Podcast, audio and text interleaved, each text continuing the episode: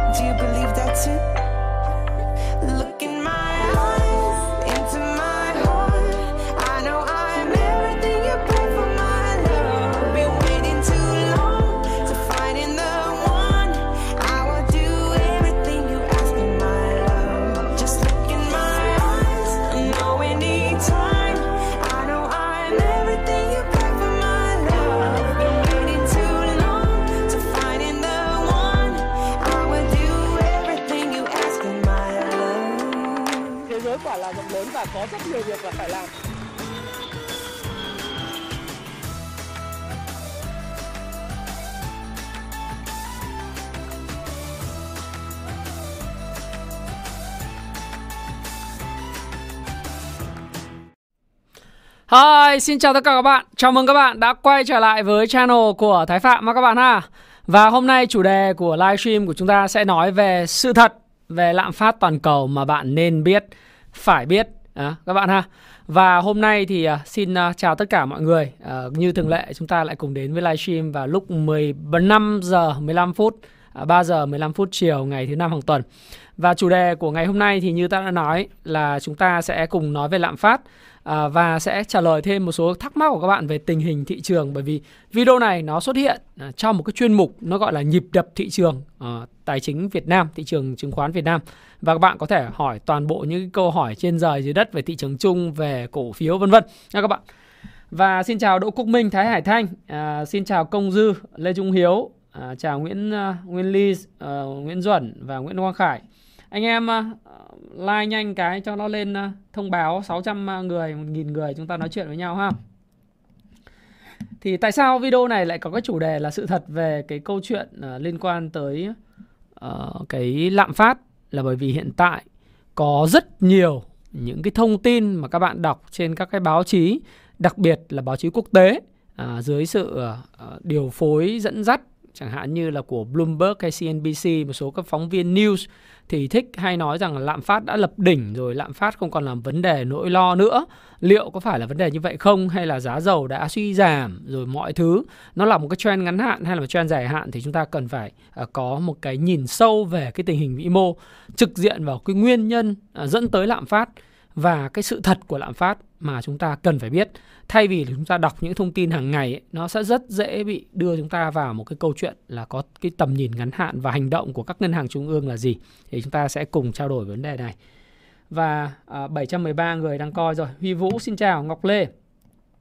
Thị trường nói sơ qua một chút trước khi vào chủ đề chính. À, thì chúng ta cũng thấy rằng là thị trường chứng khoán Việt Nam thì à, đến thời điểm ngày hôm nay là kết phiên à, có giảm một chút có một cái kênh đến khá là cũng cũng khá là xấu nhưng mà không đây không phải là một phiên phân phối thứ tư của thị trường. À, đây là một cái phiên bình thường à, một cái phiên bình thường.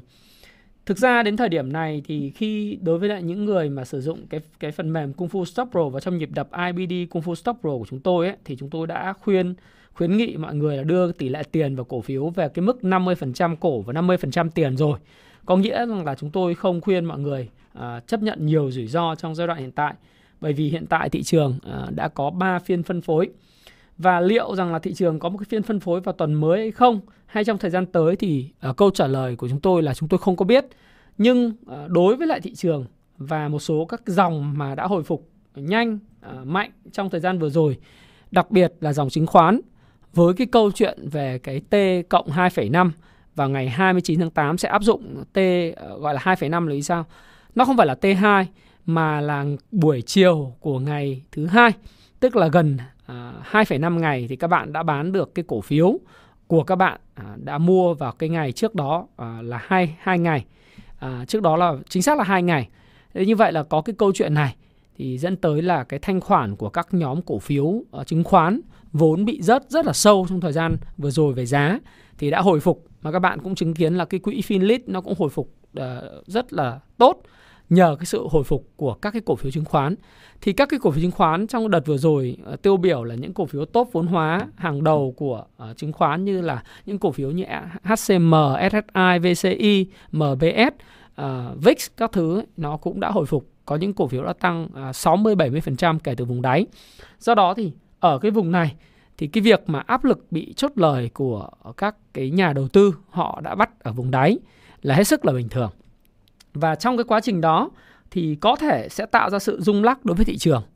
Chưa kể là một số những cái cổ phiếu mà các bạn cũng để ý đó là cổ phiếu ngành ngân hàng thì có những cổ phiếu ngành ngân hàng cũng đã à, tăng khá là mạnh à, kể từ vùng đáy. Nó gọi là cái từ hồi phục kể từ vùng đáy dưới sự nâng đỡ của các quỹ đầu tư. Họ vốn đã bị thua lỗ À, trong thời gian trước đó rất là lớn. Thành thử ra là à, các nhà đầu tư lớn cộng với các quỹ đầu tư hợp lại để có thể đẩy các cái cổ phiếu ngành ngân hàng này nó vượt lên. à, rồi cũng có thể kể tới các cái cổ phiếu mid cap của bất động sản một số các cổ phiếu bất động sản lớn như Novaland à, một số cổ phiếu bất động sản bất động sản mid cap như đất xanh vân vân thì cũng đã có những cái sự hồi phục và những sự hồi phục này thì à, đã sẽ đến một lúc là nó bị hết xăng nó bị hết xăng do đó thì bây giờ thị trường nó muốn lên nữa nó phải đổi dòng đổi dòng dẫn hoặc đổi cái hàng khác. Bởi vì cái bao giờ cũng thế có một câu nói rất là hay của ờ, Jesse Livermore và những người đầu tư chứng khoán lâu đời người ta nói rằng là thị trường sinh ra trong cái sự uh, tức là sinh ra trong cái sự hoài nghi ờ, uh, xong sự ảm đạm lớn lên trong hoài nghi và chết bởi sự thỏa mãn. Giai đoạn này nếu mà chúng ta đọc cái phân tâm lý và phân tích của về tâm lý thị trường ấy, tâm lý đám đông thì ờ, chúng ta cũng chưa thấy rằng là có sự thỏa mãn ở trong đoạn này để nếu mà chúng ta thấy rằng là có sự giảm giá thì nó sẽ giống như là cái đợt tháng tư là bởi vì tháng 4 và tháng 5 ấy, cái bối cảnh của cái chứng khoán lúc đó và bối cảnh của chứng khoán thời điểm hiện tại thì khác nhau hoàn toàn. Tháng 4 và tháng 5 đa phần là cái cơn say và cơn men say chiến thắng của những nhà đầu tư nhỏ À, rất là lớn, rất là nhiều và thị trường đã đi ngang trong một thời gian dài dẫn đến là cái tình trạng margin à, sử dụng các đồng vốn vay công ty chứng khoán ở mức gọi là cao kỷ lục tại các công ty chứng khoán và một cái cú sập vào tháng 4 và tháng 5 đã xóa bỏ đi thành quả của rất là nhiều người, thậm chí những người đầu tư đu vào những cái nhóm cổ phiếu nóng như cổ phiếu bất động sản hay những cổ phiếu mà uh, chứng khoán hay là thép các thứ là có thể mất đi từ 50 đến 70% cái tài sản của mình.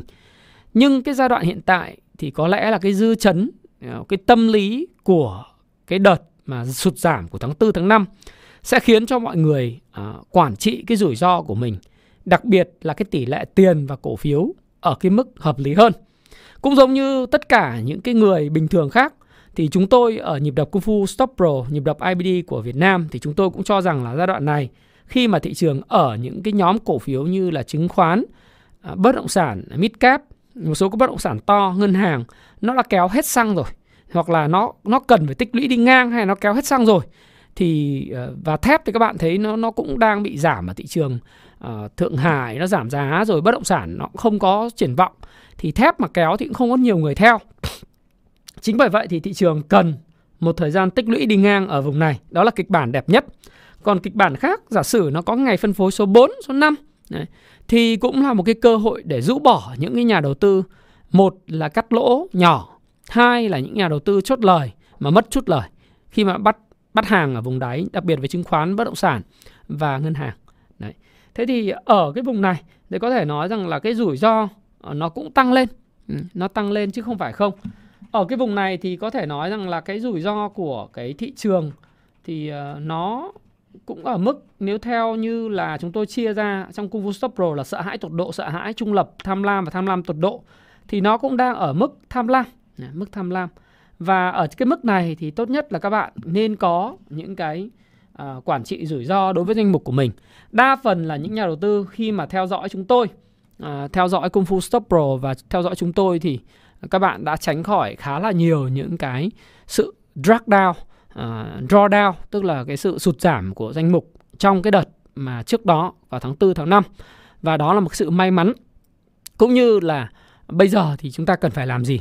À, chúng ta phải có được một cái câu chuyện là à, chúng ta phải ngắm vào những cái doanh nghiệp mà có nền tảng ờ, à, FA tốt, có cái nền tảng về báo cáo tài chính cơ bản tốt, có triển vọng tốt và triển vọng đây là chúng ta đừng nhìn quá dài sang những cái năm 2025, 2026.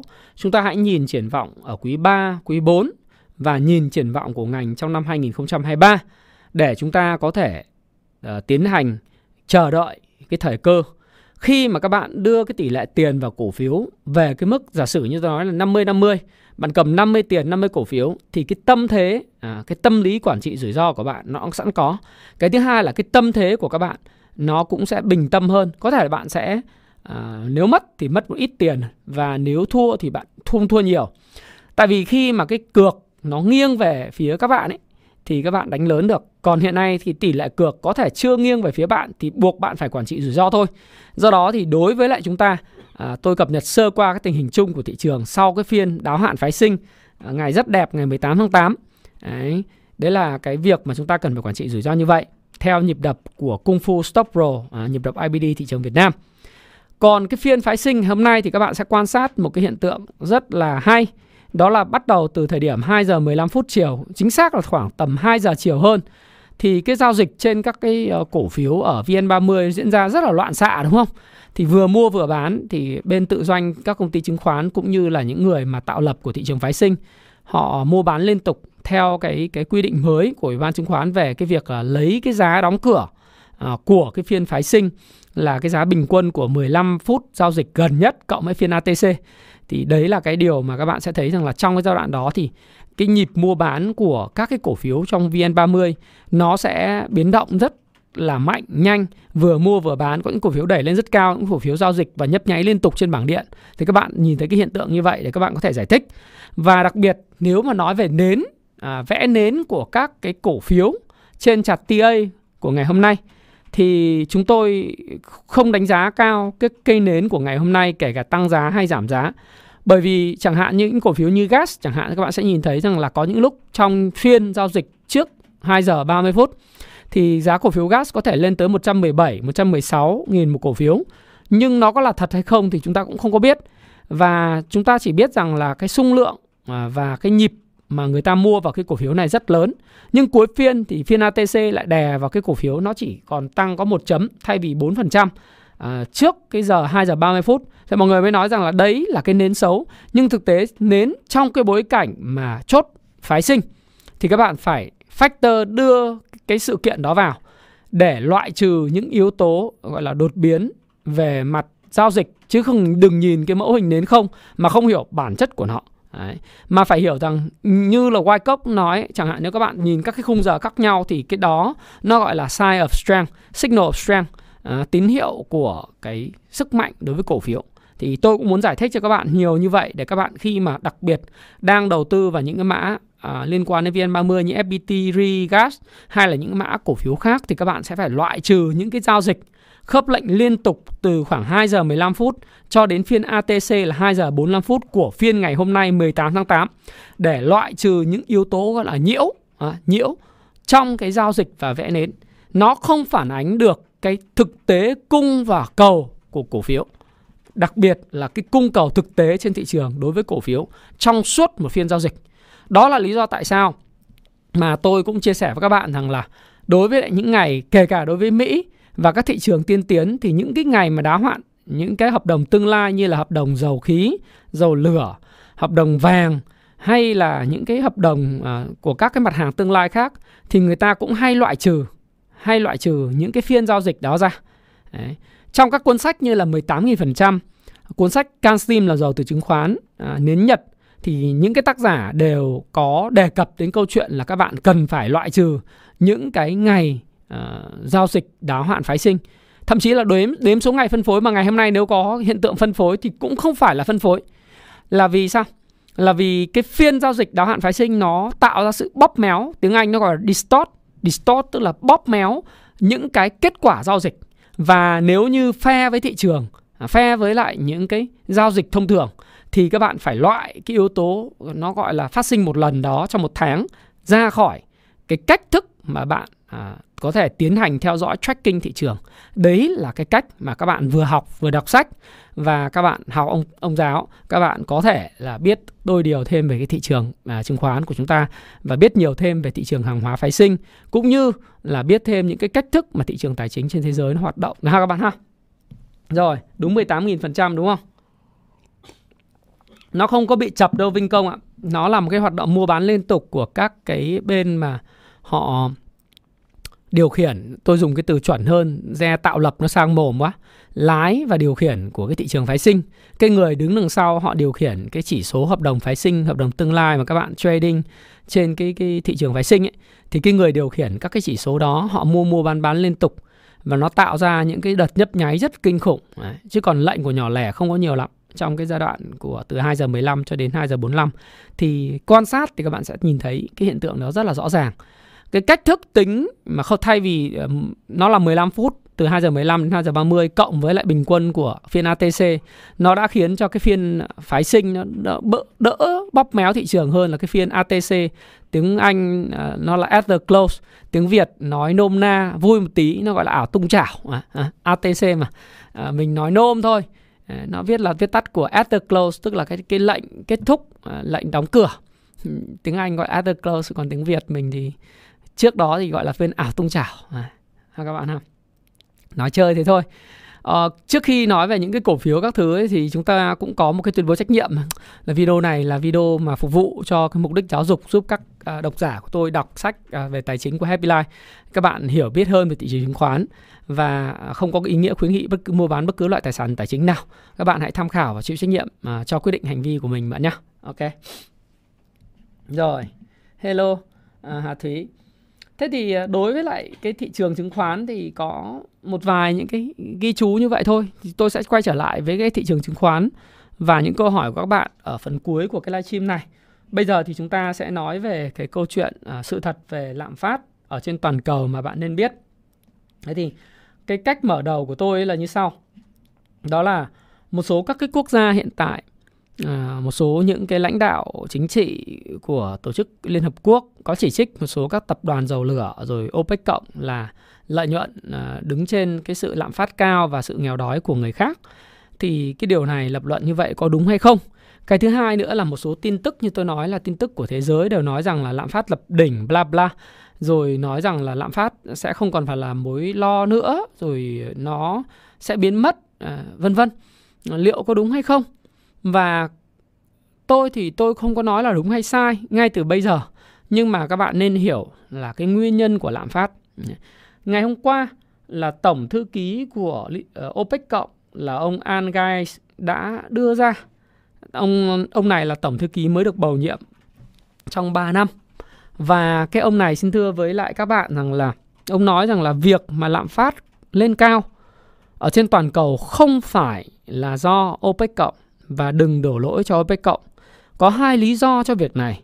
Một, đó là câu chuyện trước đây khi mà uh, những cái tổ chức các nước ờ, uh, G7, công nghiệp G7, đặc biệt là dẫn đầu bởi Mỹ, họ có nói rằng là bây giờ phải làm sao giảm thiểu cái việc sử dụng những cái nhiên liệu hóa thạch và sử dụng năng lượng xanh. Chính vì cái việc sử dụng nhiên liệu hóa thạch và năng lượng xanh, đồng thời khi được bổ nhiệm được bầu làm tổng thống Mỹ vào cái tháng ờ, năm 2020 vừa rồi tháng tháng 11 sang đến tháng 1 năm 2021 thì ông Joe Biden, ông ký một cái đạo luật, đó là cấm thăm dò và khai thác dầu khí trên toàn bộ lãnh thổ là đất và mặt nước của Mỹ. Và việc này nó dẫn tới là cái việc đầu tư cho việc là thăm dò và khai thác và việc đầu tư cho cái ngành dầu khí à, nó không tương xứng trên toàn cầu. Nó thiếu đầu tư dẫn đến cái nguồn cung nó không đảm bảo. Và đấy là lý do tại sao cái sản lượng dầu khí nó không tăng như là cái dự kiến của à, những cái nhà lãnh đạo chính trị đang gây sức ép đòi OPEC cộng tăng lên. Nghĩa là khi anh chọn đầu tư năng lượng xanh, anh bỏ đi cái cơ hội đầu tư vào những năng lượng cũ và những năng lượng cũ này thực tế ra nó còn cái vai trò rất lớn trong nền kinh tế. Ở Mỹ à, các bạn cứ hình dung là cái năng lượng xe điện à, xe điện đi là từ pin rồi những cái năng lượng sạch nó chiếm được bao nhiêu phần trăm trong tổng cái năng lượng và cái nhu cầu về năng lượng mà mọi người đang sử dụng hiện tại. À, nó đang tăng lên những cái phần trăm đóng góp của nó và tổng năng lượng cung cấp cho người ta đi lại di chuyển là rất nhỏ bé không tương xứng. Các bạn thấy tàu lửa tàu điện ngầm rồi các bạn có thể nhìn thấy máy bay, xe hơi cá nhân. Hiện tại đa phần à, người ta vẫn đi bằng cái xe à, của xe xăng. Tức là tiếng Anh nó gọi là gasoline, gasoline. Còn máy bay thì làm gì có máy bay điện được đúng không nào? Còn cái câu chuyện pin à, nó có sử dụng nhiên liệu hóa thạch không? Thì chắc chắn pin điện đang sử dụng cái năng lượng hóa thạch rất nhiều chứ không phải là chỉ cái pin là cái cái cái năng lượng sạch đâu không đâu. Nhưng mà nó có khả năng re, uh, renew uh, reuse reusable tức là uh, tức là khả năng sử dụng tái sử dụng lại nhá. Nhưng khi mà nó hỏng thì thanh lý và xử lý nó như thế nào hiện nay nó vẫn cả là vấn đề.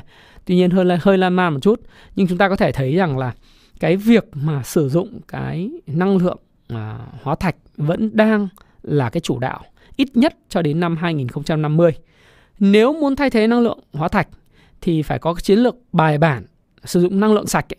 chẳng hạn như điện là bạn sử dụng cái điện uh, của thủy điện này bạn điện phong điện gió này điện mặt trời này rồi bạn sử dụng cái điện mà ờ, của liquid uh, natural gas tức là energy energy thực chất thực tế ra thì cũng là khai thác từ dưới đất đưa lên thôi cũng là năng lượng sạch thì cái năng lượng như vậy đó nó cũng cần thời gian để thay thế những cái năng lượng mà từ than đá hay năng lượng hạt nhân hay là những cái năng lượng không sạch khác đấy, đấy là cái mà chúng ta cũng thấy rằng là lý do tại sao mà khi chúng ta quyết định lựa chọn sang năng lượng xanh thì nó phải cần cái thời gian để cho thế giới thích nghi và việc hiện nay không có được đầu tư đúng về một mặt là nguồn cung khai thác thì thế giới đang bị thiếu hụt về nguồn cung. Đấy là cái điều đầu tiên mà tổng thư ký của OPEC cộng là ông Al ông có chia sẻ. Nghĩa là anh một mặt là anh cấm người ta uh, không đầu tư vào cái nguồn cung xong bây giờ anh lại bảo là mày phải khai thác nhiều lên để tôi có cái nguồn cung sử dụng giá rẻ thì lấy đâu ra phải không nào? Đấy là cái điều đầu tiên. Cái điều thứ hai mà hiểu bản chất của lạm phát thì tôi đã giới thiệu các bạn về công thức của uh, kinh tế học vĩ mô. Kinh tế học vĩ mô thì P nhân Q bằng M nhân V, đúng không? Giá cả nhân với lại sản lượng thì bằng là cái cung tiền nhân với lại cái velocity là vòng xoay của tiền. Bây giờ các cái nền kinh tế, ờ, các cái chính trị gia đổ lỗi cho OPEC cộng. Điều đó là unfair, là không công bằng. Thì tôi có viết trên Facebook cá nhân của tôi đó là Thái Phạm tôi có viết một cái bài vào cách đây khoảng 3 tiếng. Nếu có một người để đổ lỗi cho cái câu chuyện lạm phát đang lên lên cao ở trên toàn cầu hiện tại thì nên đổ lỗi cho Fed và các ngân hàng trung ương trên toàn thế giới với cái số lượng tiền họ in ra kỷ lục để cứu các cái nền kinh tế khỏi cái nạn Covid-19 nó cao một cách kỷ lục. Khi bạn in cái money supply, cái cung tiền nó cực kỳ lớn. Trong cái bối cảnh zero covid ở Trung Quốc, cái quantity, cái sản lượng của OPEC cộng, cái zero covid vân vân thì nó lại bị đứng yên hoặc giảm. Cung tiền mạnh, sau này mở cửa lên cái velocity nó tăng mạnh thì giá cả nó phải tăng tương xứng. là bạn không thể nào mà đi blame người khác về cái câu chuyện là là lạm phát nếu như bạn không giải quyết được câu chuyện của nhà mình. Bạn à, tôi nói dẫn chứng là có số liệu ngay lập tức chứ không phải là cái câu chuyện à, chúng ta chỉ nói sơ sơ về cái lý thuyết. Các bạn biết ở đây có một cái độc giả à, đã cùng tôi thống kê. Bạn Khánh Nguyễn đã thống kê như này này cái cung tiền M2 money supply M2 của Fed tháng 1 năm 2010 là 8,4 nghìn tỷ đô la Tháng 1 năm 2020 là 15.400 tỷ đô la. Tháng 1 năm 2022 là tổng cái cung tiền M2 là 21.600 tỷ đô. Như vậy thì các bạn thấy rằng là trong vòng hơn 10 năm, 11 năm từ 2010 đến năm 2020, thôi tính 10 năm đi, là Fed uh, cung ra, bơm ra tiền là 7.000 tỷ. Lấy 15.400 tỷ trừ 8.400 tỷ còn 7.000 tỷ. Nhưng từ năm 2022 à, trở về 2020 tức là chỉ trong vòng có 2 năm. Đấy, 2 năm là Fed cung ứng ra một lượng tiền lấy là 21.600 tỷ trừ 15.400 tỷ là 6.200 tỷ. In tiền và bơm tiền 2 năm bằng 10 năm thì không có cái hàng hóa nào trên thế giới này có thể chịu nổi cái cách như vậy. Ừ. Thì bây giờ rất đơn giản, kinh tế học tôi đang biên dịch cái cuốn là Basic Economics. Cái cuốn này sẽ ra mắt vào cuối tháng 9 năm nay của ông Thomas Sowell. Cái cuốn kinh tế học cơ bản này cực hay đặc biệt với những người mà muốn tìm hiểu về cái kinh tế vĩ mô. Bởi vì nó không có biểu đồ, nó không có trả chiếc gì hết á. Nó là những cái lập luận mà các bạn đọc xong thì các bạn sẽ hiểu được giữa chuyện là vai trò của giá cả, của cung và cầu, của những cái yếu tố định biên về lợi nhuận à, của tư bản. Các bạn hiểu rất rõ. Thế thì các bạn hình dung là như này này. Trong kinh tế học, cái khái niệm kinh tế học đó là cái môn khoa học nghiên cứu về sự phân bổ của các cái nguồn lực và các nguồn lực ở đây gồm có thứ nhất là đất đai, cái thứ hai ấy, là nhân sự tức là lao động labor là con người. Cái thứ ba nó liên quan đến hàng hóa và dịch vụ, đúng không? Những yếu tố này nó gọi là những nguồn tài nguyên hữu hạn. Nguồn tài nguyên này không phải là vô hạn, không bao giờ là vô hạn từ con người, vốn capital đúng không đất đai rồi đến những cái tài nguyên mà chúng ta khoan ở lòng đất đi lên nó là hữu hạn mà hữu hạn thì sao? Khi anh bơm một cái lượng tiền, cái money supply, cái money này nó lớn quá. Cái công thức money supply là công tiền M2 đó. Nó in như thế 2 năm mà in bằng in 10 năm, thì cái sản lượng lại còn bị bóp bởi các đạo luật không cho khai thác nữa. Thì làm sao mà giá nó chẳng tăng lên? Một cách vô lý là anh đi chỉ trích cái vấn đề hiện nay đang có là bởi vì cái tư duy của anh là vấn đề của người khác, không phải là vấn đề của anh. Vấn đề của anh là vấn đề anh đã in quá nhiều tiền đấy, anh Fed ơi. Đúng không? Anh anh ờ, ngân hàng trung ương Mỹ, anh in quá nhiều tiền. Và cái việc in tiền này của anh, có một số bạn có comment với tôi rằng là bằng cái việc in tiền rất lớn, Fed đã đẩy cái vấn đề về lạm phát, xuất khẩu lạm phát, cái thuật ngữ đúng của nó, đó là inflation export, xuất khẩu lạm phát ra các nước và tôi đã nói với các bạn khá là nhiều lần về cái vấn đề này rồi. Nó gọi là gì? Nó gọi là cái câu chuyện kẻ cắp gặp bà già. Đấy. kẻ cắp gặp bà già là gì? Ủa tiền. Theo bạn tiền nó là vô hạn hay là hữu hạn? Cái in tiền ấy. In tiền thì là hoạt động uh, vô hạn hay hữu hạn? Ha các bạn. Theo bạn shop uh, moreover bạn vũ văn hiếu. Vô hạn chính xác. Vì in tiền cách đây uh, tôi có theo dõi một người là cách đây đúng cái cách đây hai ngày là kỷ niệm cái thời điểm mà Fed đã bỏ cái chế độ bản vị vàng đối với đồng đô la cho phép in đô la vô điều kiện và không cần gắn liền với bất cứ một cái dự trữ về vàng ở trong quốc hộ. Chính xác là vô hạn. Trang Thanh Thùy nói đúng, Đoàn Minh Tân nói đúng, vô hạn. Anh in vô hạn. Anh in không có bất cứ một quy luật nào cả. Anh in dựa trên ý chí của chính bản thân những cái vị lãnh đạo của các cái ngân hàng trung ương và những cái chính trị gia của các nước để cứu dân mà. Đúng không? Lúc mà khi mà phong tỏa thì bất cứ một người Mỹ nào à, tôi nhớ như in là bạn bè tôi thời điểm đó mỗi một người uh, trẻ con thì nhận được 600 đô một tuần còn người lớn được nhận 800 đô một tuần đấy ai mà đóng thuế liên bang á thì cứ cái đợt mà được ông ông ông Donald Trump ông in ông phát tiền ra thì một cách tiền nó nó từ đâu từ việc ông in ra mà thì người Mỹ mới dùng cái tiền đó mua chứng khoán, mua bitcoin, đi mua nhà, mua cửa, rồi mua hàng hóa của Trung Quốc, đẩy giá hàng hóa lên rất cao. Thế nào? Bây giờ tiền ông in nhiều như thế mà ông đòi mua hàng hóa của người ta giá rẻ. Hàng hóa là hữu hạn, đặc biệt là tài nguyên ở dưới đất. Dầu là hữu hạn. Đúng không?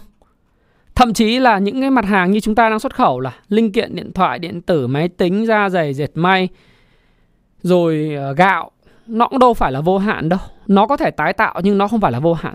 Trong một chừng mực khi anh in một số lượng tiền quá lớn thì chắc chắn là cái công thức nó bất cân xứng. Cái M nó cao lên. Cộng với lại khi mở cửa cái vòng xoay tiền, cái chi tiêu của người này là thu nhập người khác nó xoay lên, xoay rất là mạnh. Thì cái giá cả nó phải tăng. Đấy. Fed và các ngân hàng trung ương họ nhận thức rất rõ về điều đó. Nhưng một mặt la làng nói rằng là OPEC cộng là thủ phạm của lạm phát. Một số người dân của Mỹ người ta không có hiểu điều này, họ cũng đem chỉ trích OPEC cộng, họ rất sai. Nếu có một người đáng phải chịu trách nhiệm cho cái việc này, đó chính là Fed và các ngân hàng trung ương trên thế giới. Khi mà in một cái lượng tiền rất lớn, không còn cách nào khác lại phải in tiền. Ồ tiền nếu mà nếu mà in tiền là một cái vấn đề và có thể giải quyết được tất cả mọi thứ của cái xã hội này Nhá. Cái cuốn sách mà Basic Economics rất hay ở cái điểm đó. Cái ông Thomas Sowell ông nói nếu in tiền là cách thức giải quyết được mọi vấn đề trong xã hội thì không có việc lạm phát ở Indo à, ở Zimbabwe lên tới mấy nghìn phần trăm, lạm phát của Argentina lên tới bảy mươi mấy phần trăm, lạm phát của Thổ Nhĩ Kỳ lên tới bảy mươi mấy phần trăm.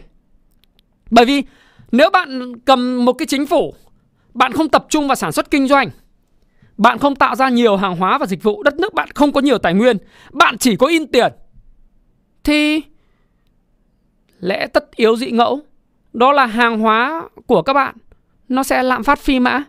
Nếu mà in tiền giải quyết được mọi thứ thì Zimbabwe không đã có câu chuyện là vài tỷ đô la Zimbabwe mới mua được một ổ bánh mì. Đúng không?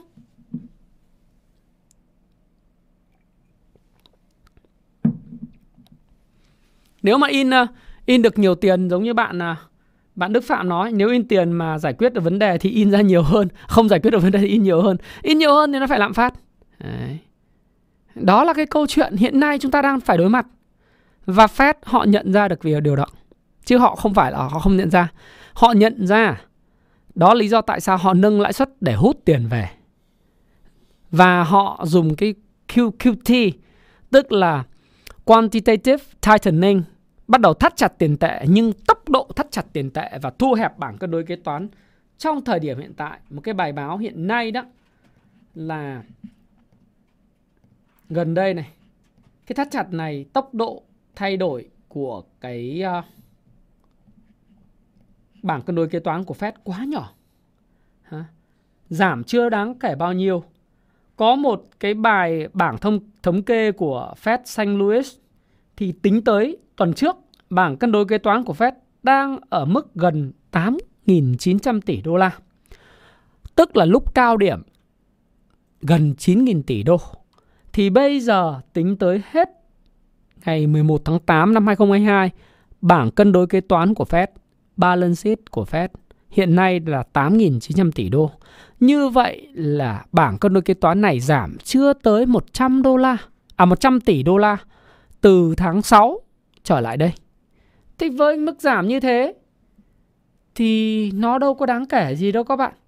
Bởi vì anh in cái bảng cân đối kế toán của anh vào tháng 1 năm 2019 ấy, nó là 700 tỷ. Thì đến thời điểm vào tháng 1 năm 2022 là anh là 9.000 tỷ đô la mà. Anh in một cái lượng tiền như tôi đã vừa thống kê cho các bạn. Nó giảm như thế thì bây giờ ông ép người ta giảm giá dầu sao được? Vô lý. Đấy. Trong lúc tôi đang nói chuyện với các bạn thì rõ ràng là các bạn nhìn thấy là giá dầu nó cũng sẽ tạo hai đáy.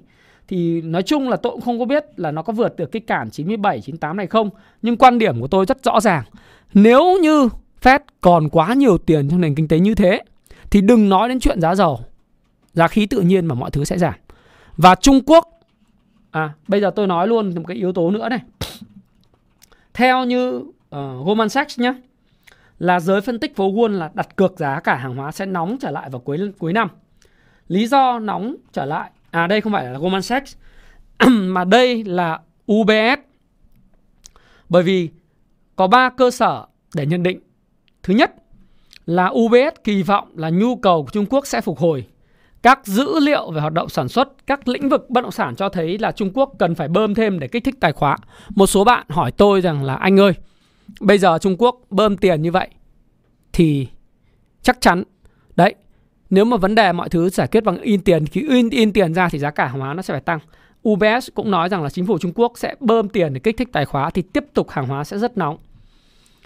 Rồi, dù thừa nhận là một gói kích thích khủng là khó xảy ra, nhưng theo ông à, Hae Fele cho rằng là Bắc Kinh sẽ tung ra nhiều hỗ trợ hơn trong những tháng tới.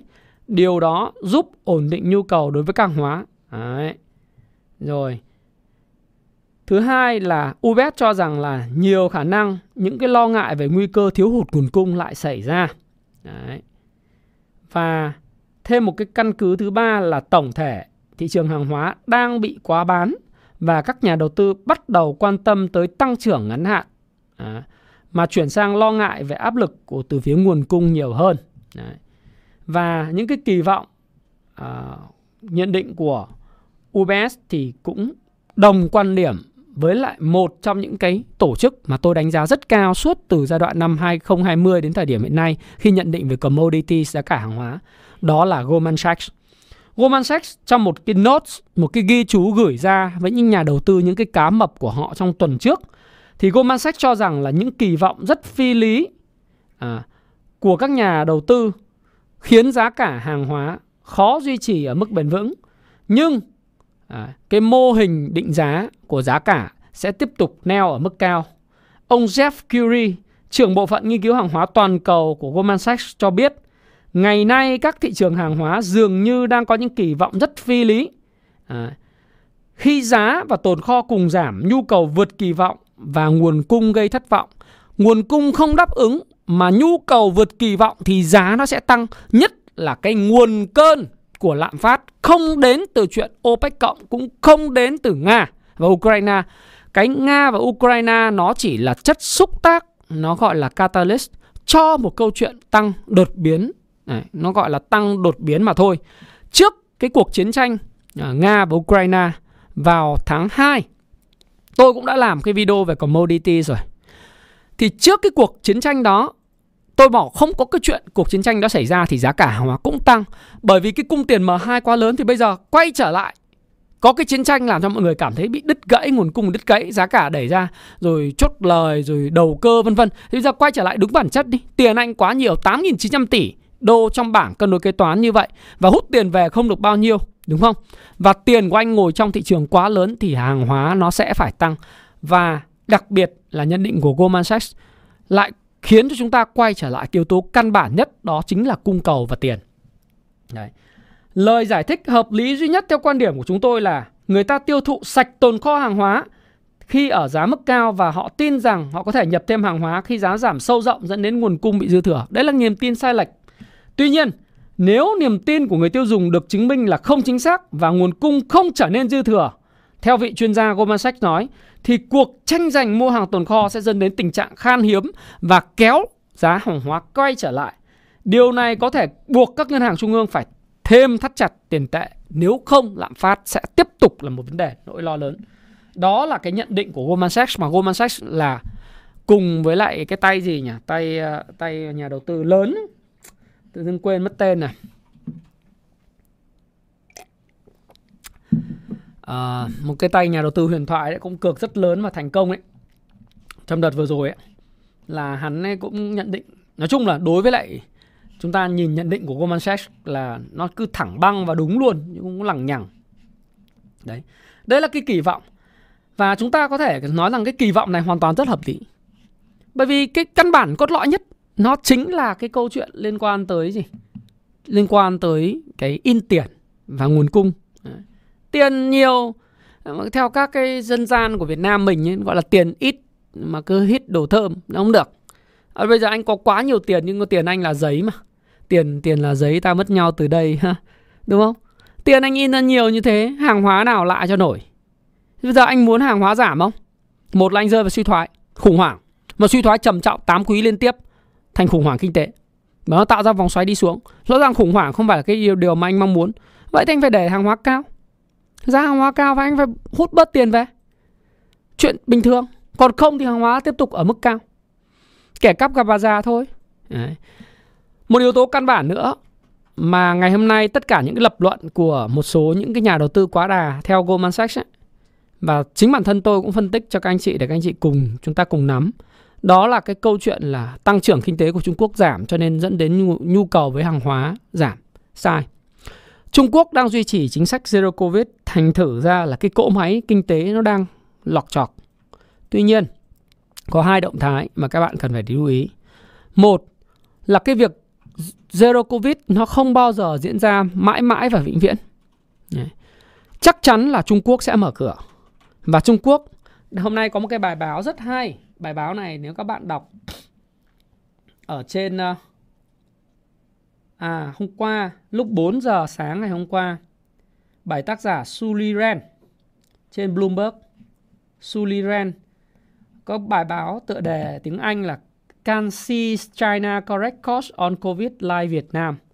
Liệu là ông Tập à, Trung Quốc của ông Tập có thay đổi chiến lược à, về dịch bệnh học tập Việt Nam giống Việt Nam hay không.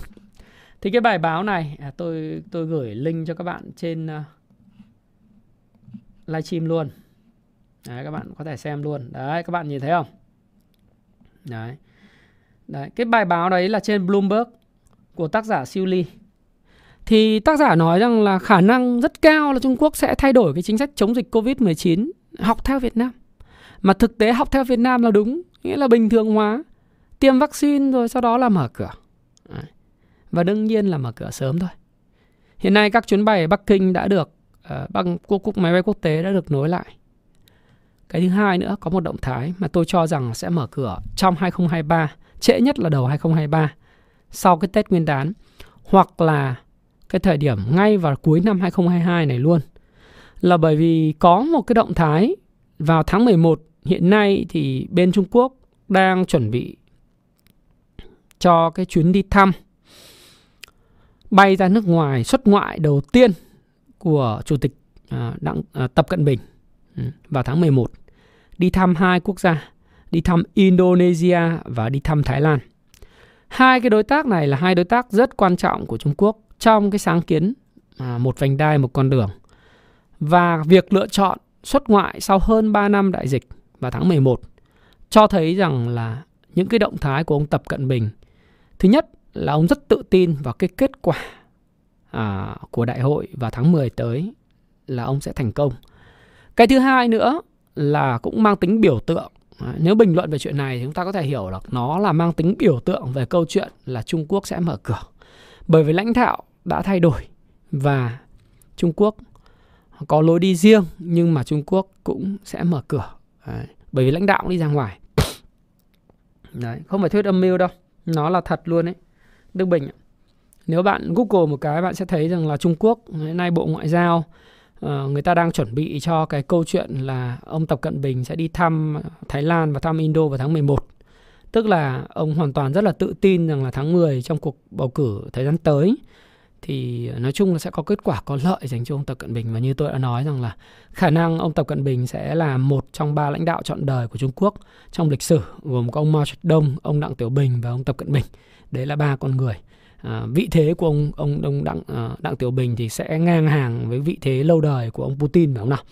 Thế thôi, cái chuyện đấy để khi nó xảy ra thì chúng ta sẽ cùng bình luận. Đây là cách chúng ta đang nhìn Ờ, cái chuyện mở cửa ờ, chúng ta cũng không quan tâm nhiều đến câu chuyện là chính trị chỉ trích gì đâu, mà chúng ta quan tâm điều đó, chúng ta quan tâm đến kinh tế và vòng xoay của tiền.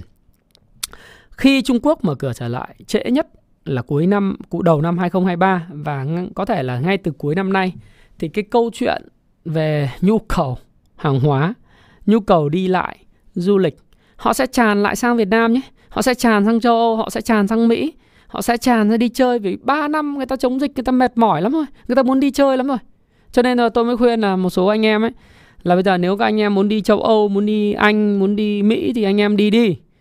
Nếu mà có điều kiện nên nên đi, bởi vì đến lúc mà châu Âu mà hay Anh Quốc rồi các thứ lại tràn ngập người Trung Quốc trở lại thì cạnh tranh trong cái địa điểm vui chơi cũng khó lắm, đúng không? Chúng ta may mắn là chúng ta được mở cửa sớm. Đó thì cái câu chuyện khi mà người ta mở cửa trở lại, thì cái nhu cầu về nhiên liệu đối với máy bay tăng vọt. Cái dự trữ về xăng dầu của Trung Quốc hiện nay lớn, nhưng cái dự trữ xăng dầu của chúng ta và rất nhiều quốc gia khác rất thấp. Cho nên khi mà họ, Trung Quốc họ thay đổi lại một cái, thì cái cỗ máy kinh tế hoạt động trở lại này, thì cái nhu cầu nó tăng lên và lạm phát. Nếu mà tiền rút về không kịp, lạm phát nó tiếp tục neo ở mức cao và dai dẳng kéo dài. Vậy có tiền nhiều quá đấy.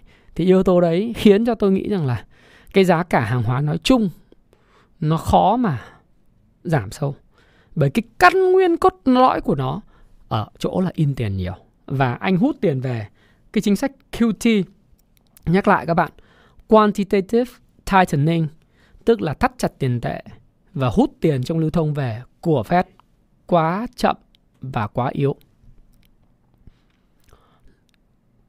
Giá cả nó sẽ quay trở lại. Thì một nhiều số ông ấy à ngành du lịch đương nhiên sẽ hưởng lợi em ạ. À. Nhưng một số ông thì cứ nhìn vào cái giá khí tự nhiên cái đợt mà giá khí tự nhiên vào ngày 30 tháng 6 nó giảm nó chỉnh về cái ngưỡng hỗ trợ của MA 200 ở lúc là 5,3 đô một triệu BTU đấy. Ông mới nói với tôi rằng là giá khí tự nhiên tèo rồi, chết rồi. Sẽ bị giảm này nọ. Nhưng tôi bảo là đây là một hoạt động test lại cái đỉnh cũ bình thường thôi. Và đến thời điểm này thì các bạn thấy là nó đã quay trở lại mức là 9,3 đô la trên một triệu đơn vị nhiệt Anh BTU rồi. Giá khí tự nhiên đấy. Thì bây giờ giá dầu khi đang nói chuyện với các bạn nó chả biết là đến phiên Âu thì nó thế nào nhưng mà tôi thì tôi tin rằng là mô hình hai đáy đã được đã tạo xong đúng không? Nó nếu mà nói là có một cái selling climax uh, ở cái đoạn mà đây có selling climax vào đoạn mùng 5 tháng 7 sau đó thì nó tiếp tục đánh test một cái đáy ở 14 tháng 7 rồi lại mùng 4 tháng 8 lại test lại cái đáy này 3 lần. Mà test thành công 3 lần này thì bây giờ còn một cái cản chéo. Cản chéo ở mức là 98 97 98 đô la đi. Nếu mà vượt 98 đô la thì cái cái cản chéo này sẽ khiến cho cái mô hình giá dầu nó sẽ đi vào cái câu chuyện sideways uh, à, sideways trong à, uh, uptrend Đấy. hiện nay mọi người đang nói bảo downtrend nhưng tôi bảo không phải downtrend nếu các bạn nhìn lại cái lịch sử giá dầu suốt từ tháng 1 năm 2011 cho đến tháng 7 năm 2014 thì bạn sẽ hiểu lý do tại sao tôi lại nói như vậy. Mà thời điểm đó thì cái lượng cung tiền M2 của Fed còn rất ít nhá.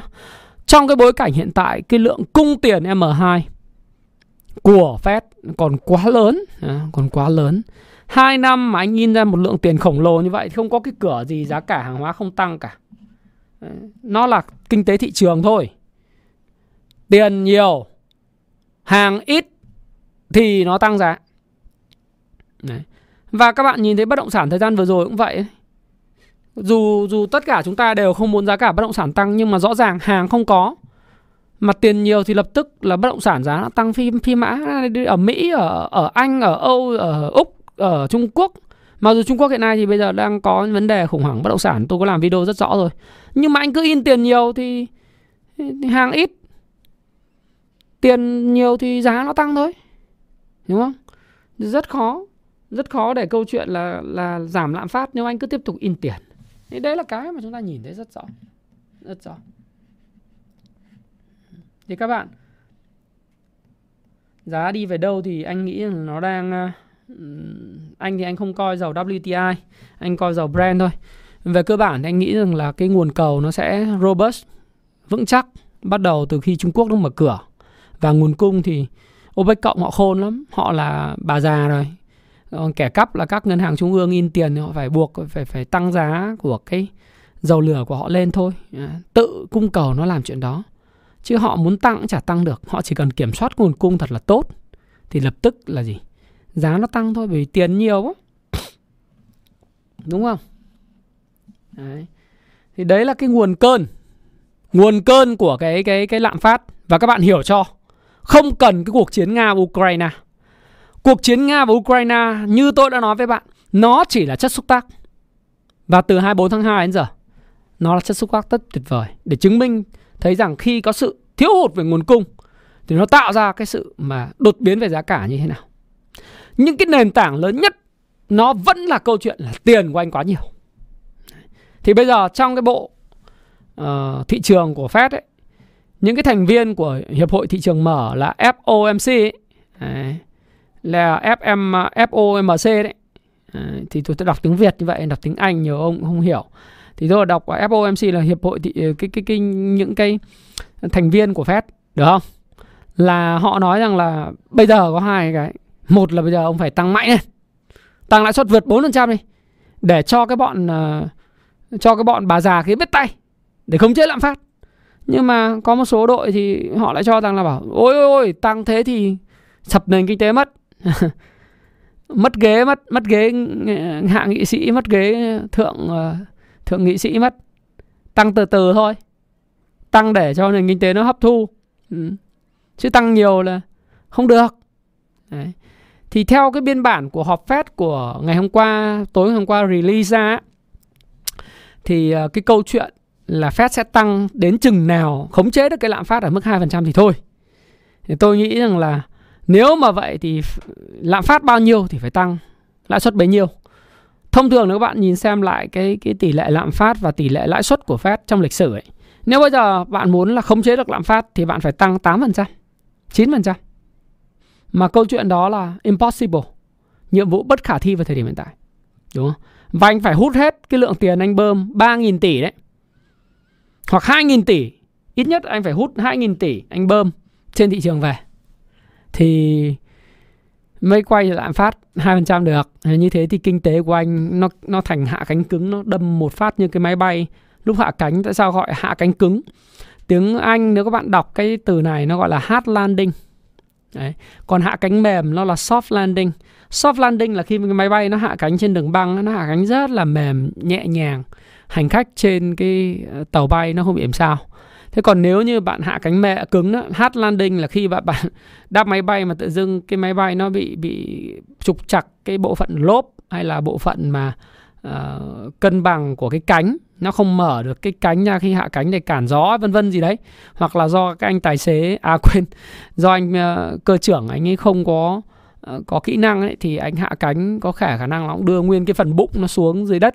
Đấy, thì nó có thể là gây ra cái sự tổn thương đối với các hành khách trên cái cái máy bay đó nó gọi là hard landing. Nếu mà anh tăng lãi suất vượt trên 4% thậm chí đến 8% để khống chế lạm phát giống như là trong lịch sử thì nền kinh tế toàn mất. Đấy, thế câu chuyện nó khó đấy không đơn giản. Cái miệng anh tuyên bố là chống lạm phát nhưng mà bây giờ cái anh hiểu rõ cái vấn đề nó nằm ở anh chứ không phải là vấn đề ở người khác. Vấn đề của anh là vấn đề bơm quá nhiều tiền thì anh phải chấp nhận là một cái cuộc thanh lọc lâu dài. Nếu anh không muốn là giá cả nó đi lên mạnh mẽ.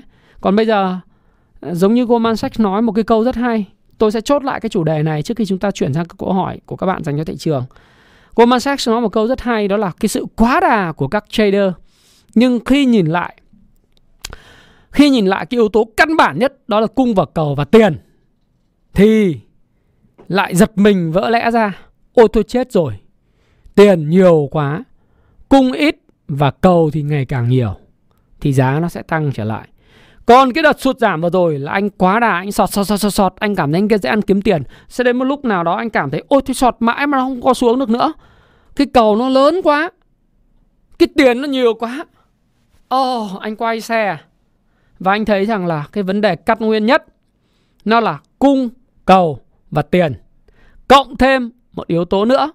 Fed chơi my game, chơi cuộc chiến về tâm trí rất lớn đối với nhà đầu tư rằng là tôi làm thế này thì kiểm soát cái kỳ vọng của thị trường nhưng bản chất của anh hút tiền quá ít, quá ít đi, rất ít. Anh hút quá ít như vậy, tiền anh còn quá nhiều và giá cả nó sẽ quay trở lại. Đúng cái yếu tố fundamental analysis, yếu tố căn bản nhất của cung cầu và tiền. Đó, đó là thứ mà tôi chốt lại cái vấn đề sự thật về lạm phát trên toàn cầu mà bạn nên biết. Thì cái video này đã phát được uh, bao nhiêu phút rồi? Gần một tiếng đúng không đúng rồi đừng tin và việc uh, ờ, tung tin Trung Quốc giảm tăng trưởng để short short giải quyết được cái gì đến giai đoạn này là coi như xong rồi nào, bây giờ chúng ta sẽ nói về câu chuyện liên quan thị trường đi. Các bạn có 15 phút thì chúng ta cùng hỏi với nhau về thị trường ha, các bạn ha. Tôi chốt được vấn đề lạm phát ở chỗ đó và sự thật về lạm phát và toàn cầu mà bạn nên biết. Để các bạn à quên, thêm yếu tố nữa. Bây giờ chúng ta phải làm gì? Đấy, lạm phát thì chắc chắn là sẽ ở cái vùng cao. Ở Việt Nam chúng ta may mắn, Chúng ta may mắn là chúng ta à, thấy rằng là ngân hàng nhà nước hành động rất là quyết liệt để giảm cái cung tiền. Và ờ, vẫn còn cái cái cái hạn mức của cái câu chuyện về chúng ta uh, có cái chỉ tiêu tăng trưởng tín dụng có thể thời gian tới sẽ nới một vài ngân hàng. Thí dụ có những ngân hàng rumor là nới 4%, có ngân hàng rumor được nới 5%, có ngân hàng rumor được là 3%. Thế nhưng mà về bản chất thì vẫn có một cái lượng tín dụng được chúng ta uh, kiểm soát. Nó rất là may mắn. Cái thứ hai nữa là cái cách tỷ lệ CPI của chúng ta hiện nay còn tương đối là thấp là vì cái rổ tính lạm phát chúng ta là lương thực thực phẩm là chiếm một tỷ trọng lớn. Do đó thì cái lạm phát chúng ta thấy rằng là ở mức khoảng 4% cái mức này là mức mà theo tôi là ok chấp nhận được. À, dù vậy thì nó sẽ có thêm. À, chúng ta cũng đừng kỳ vọng gì quá lớn nhưng mà như vậy là về vật vĩ mô chúng ta rất là tốt. Thế còn à, để chống lạm phát nói chung thì bạn phải làm gì? Bạn rất đơn giản thôi à, đối với Việt Nam thì tôi nghĩ rằng là cái câu chuyện mua vàng không phải là, là cái câu chuyện mà tôi đã nói rất là nhiều nó chủ yếu là phòng cơ tích trữ thôi Đấy. chúng ta buộc phải kiếm một cái kênh để đầu tư bây giờ lạm phát ở mức nó khi mà nó cao hoặc là chúng ta lạm phát thực ấy nó không thực sự là là giống như là chúng ta chúng ta thống kê thì lạm phát thực ngoài đời thực, nếu mà căn theo cái giá mà đồ ăn ấy, nó có thể là sẽ là lớn, đúng không? Thì chúng ta buộc phải tìm một cái kênh nào đó nó có sinh lời nhiều hơn tiết kiệm, mà cái kênh đó thì chỉ có thể có là chứng khoán thôi. Hiện nay bất động sản thì nó đang bị đóng băng về thanh khoản, tín dụng thì không có. Thì bây giờ chỉ còn chứng khoán. Vậy chứng khoán thì cũng không phải là nơi để chụp giật, cướp cướp giật người khác tiền người khác trong vòng một ngày hai ngày một tuần hai tuần mà chúng ta đem tiền vào những cái doanh nghiệp mà có khả năng chống chịu lại với lạm phát tăng trưởng trong dài hạn ổn định bền vững và có cái chất lượng tài sản tốt chất lượng quản trị tốt và có tiềm năng triển vọng thì chắc chắn rằng là những cái doanh nghiệp vừa trả cổ tức bằng tiền mặt như vậy và có triển vọng tăng trưởng, cái giá cổ phiếu nó tăng thì trong một cái chu kỳ trong 2 năm 3 năm thì chúng ta sẽ uh, chống lại lạm phát được. Cái thứ hai nữa là những doanh nghiệp mà có được hưởng lợi từ cái chu kỳ siêu lạm phát này này thì vừa bán được hàng, giá cả lại tăng lên. Chắc chắn là sẽ giúp các bạn chống lại được cái chuyện lạm phát. Đấy, thì đấy là cái mà chúng ta có thể làm. Thế còn đất đai thì nó luôn luôn là câu chuyện muôn thở, nhà đất là muôn thở. Cái câu chuyện đó là bạn mua tích trữ phòng thân thì nó ok. Nhưng mà khi mà bạn mua ở giá cao rồi thì lúc mà bạn cần tiền rất là khó xoay sở. Nhất là trong bối cảnh thanh khoản nó bị đóng băng như hiện tại. Đấy. Thì tôi nghĩ rằng là cái một vài cái yếu tố mà chúng ta có thể rút ra như vậy trong cái chủ đề là sự thật về lạm phát trên toàn cầu mà bạn nên biết.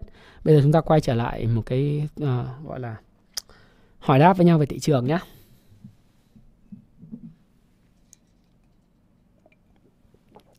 anh anh không mua vàng đâu nếu mua thì em mua vàng nhẫn đi mua vàng nhẫn thì để đó làm của hồi môn cho con gái con trai anh được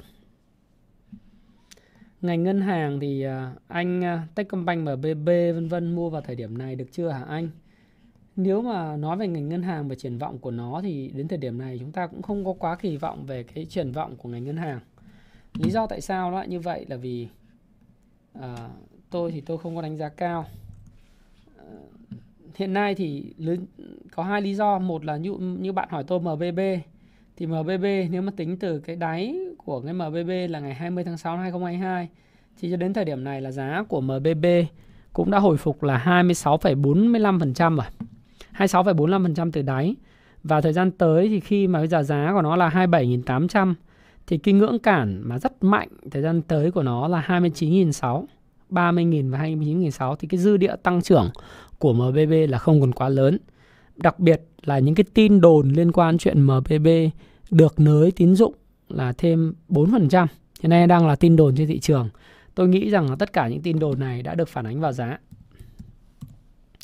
À, CTG thì cũng đã tăng trưởng là tăng giá là 30% kể từ đáy và bây giờ đang rất là tiệm cận cái vùng kháng cự mạnh là 30,67 30.670 ờ, đồng.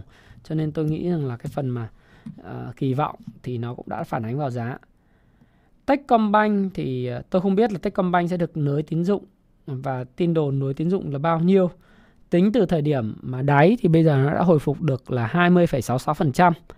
Cái dư địa cho cái câu chuyện về tăng của Techcombank nếu trong trường hợp mà có nới lỏng tín dụng thì nó lên được đến 44, tức là cái ngưỡng mà 44,2 đấy thì cái này thì nó vẫn còn có cái dư địa ờ, tương đối nhưng tôi thì ờ, thực tế các bạn là nếu các bạn đánh thì các bạn nên đánh từ từ vùng sớm.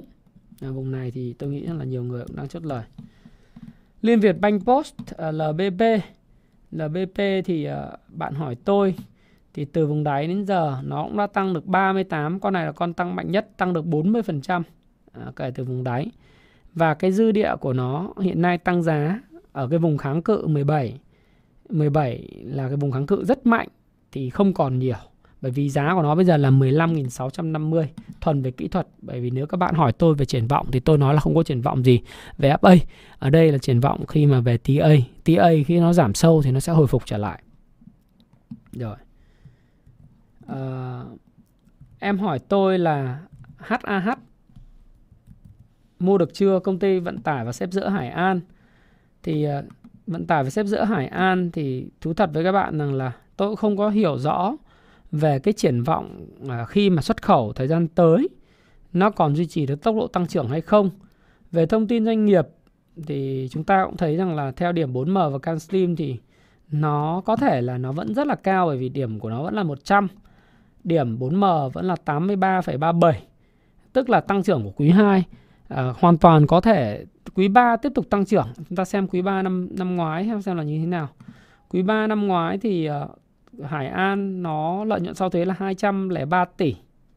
Thì mức cũng là cao kỷ lục, đúng không? Thế thì tôi hy vọng là cái quý quý 3 này tiếp tục là vượt trên 200 tỷ thì sẽ tốt.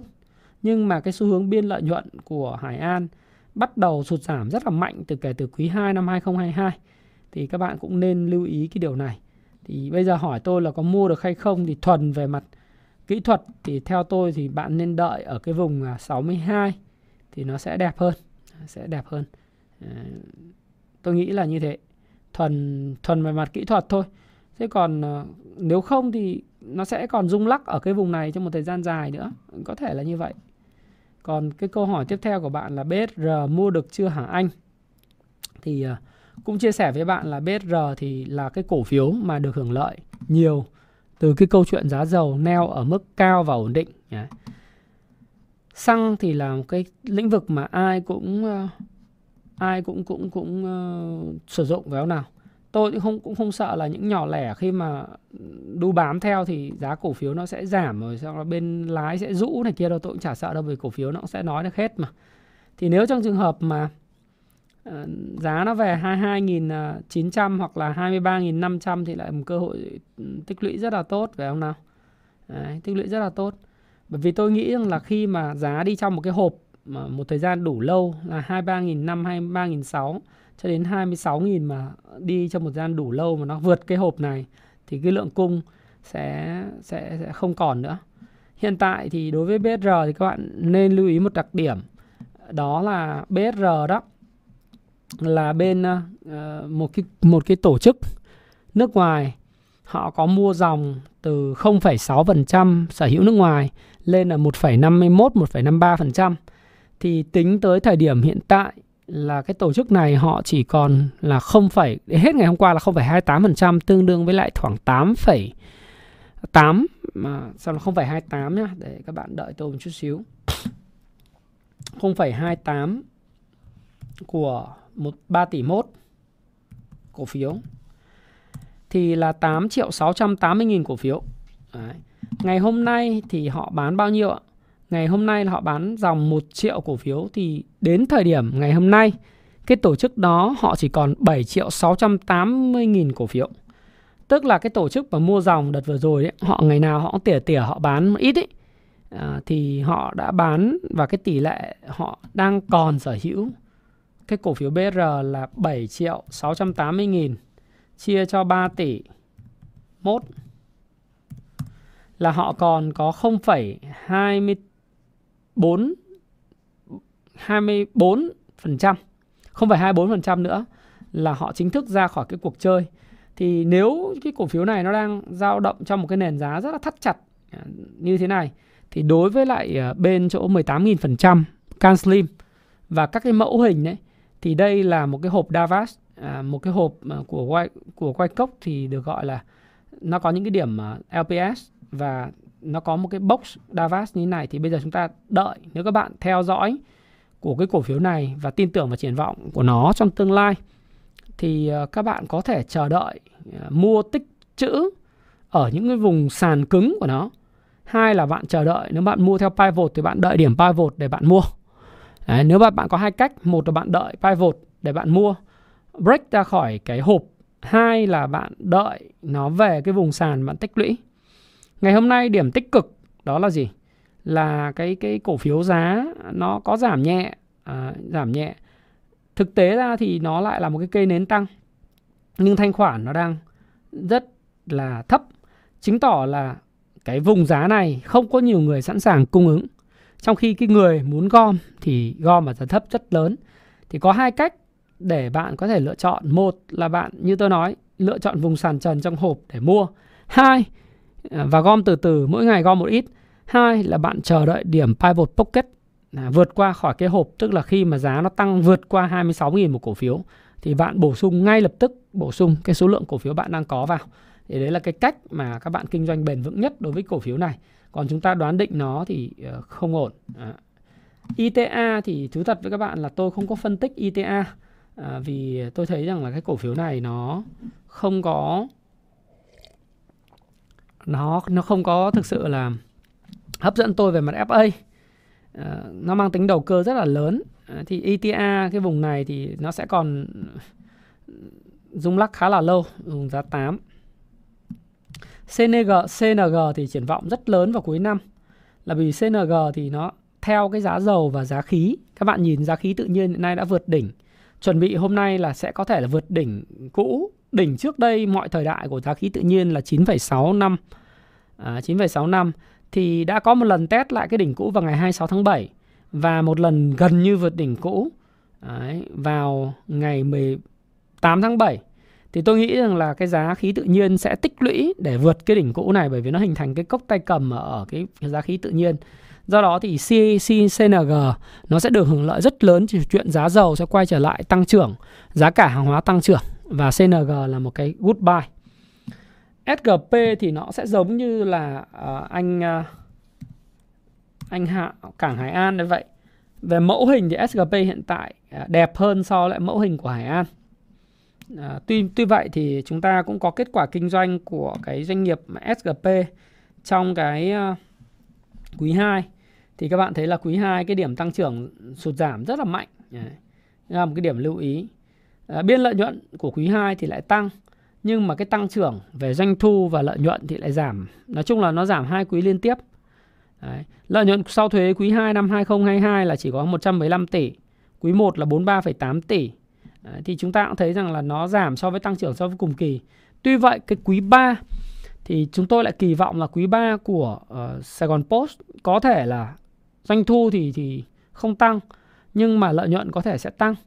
Thế thì chúng ta cũng phải đợi xem là cái việc xuất khẩu như nào. thì mẫu hình hiện nay của Sài Gòn Post là khá là đẹp.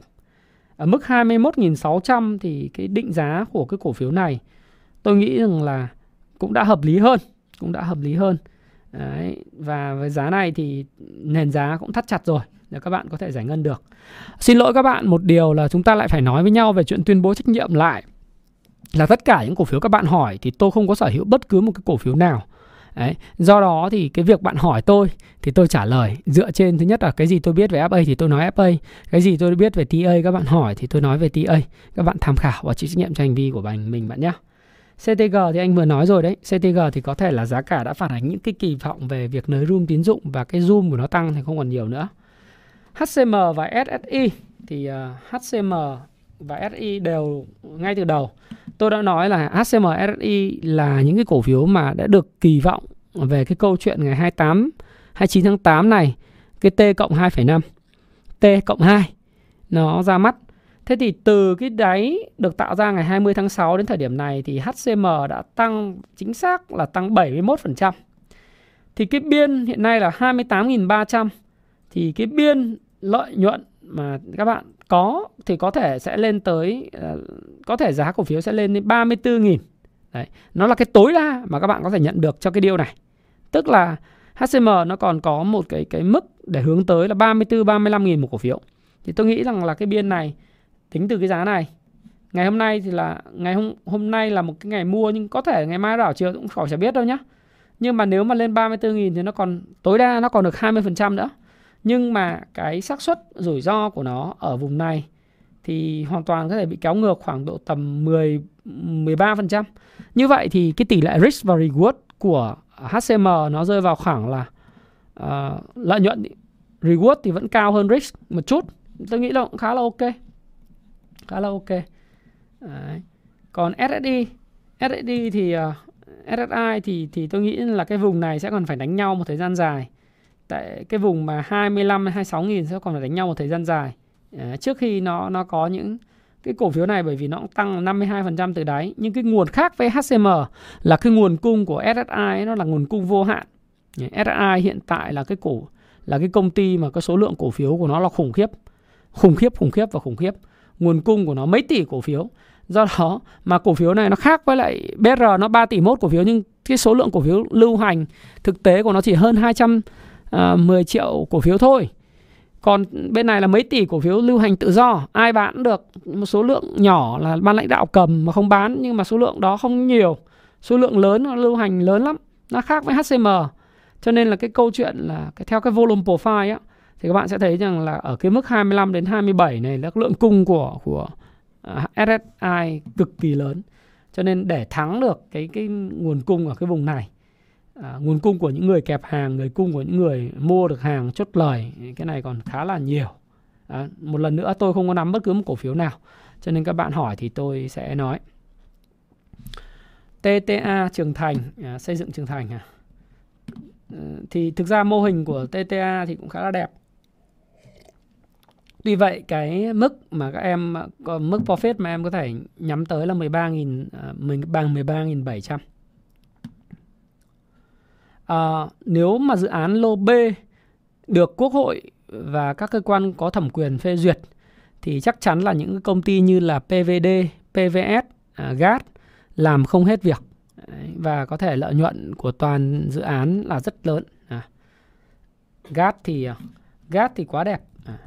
GAT thì tôi cũng chia sẻ với các bạn như sau. GAT thì à, hôm nay là một phiên nhẽ ra sẽ làm phiên rất tích cực đối với cổ phiếu khác nhưng mà cái phiên ATC ấy, do điều khiển cái chỉ số phái sinh cho nên là giá của gas đã bị uh, những cái người điều khiển chỉ số phái sinh đập về 113.7 nó tạo thành một cái nến trông nhìn có vẻ rất kinh. Đó là một cái nến nó gọi là nến uh, sao sao sao băng ấy. Đấy, uh, nến sao băng. Thì một cái nến này này nó nhìn trông kinh như vậy và mọi người nghĩ rằng là cái lực lực bán rất mạnh. Thực tế lại không phải.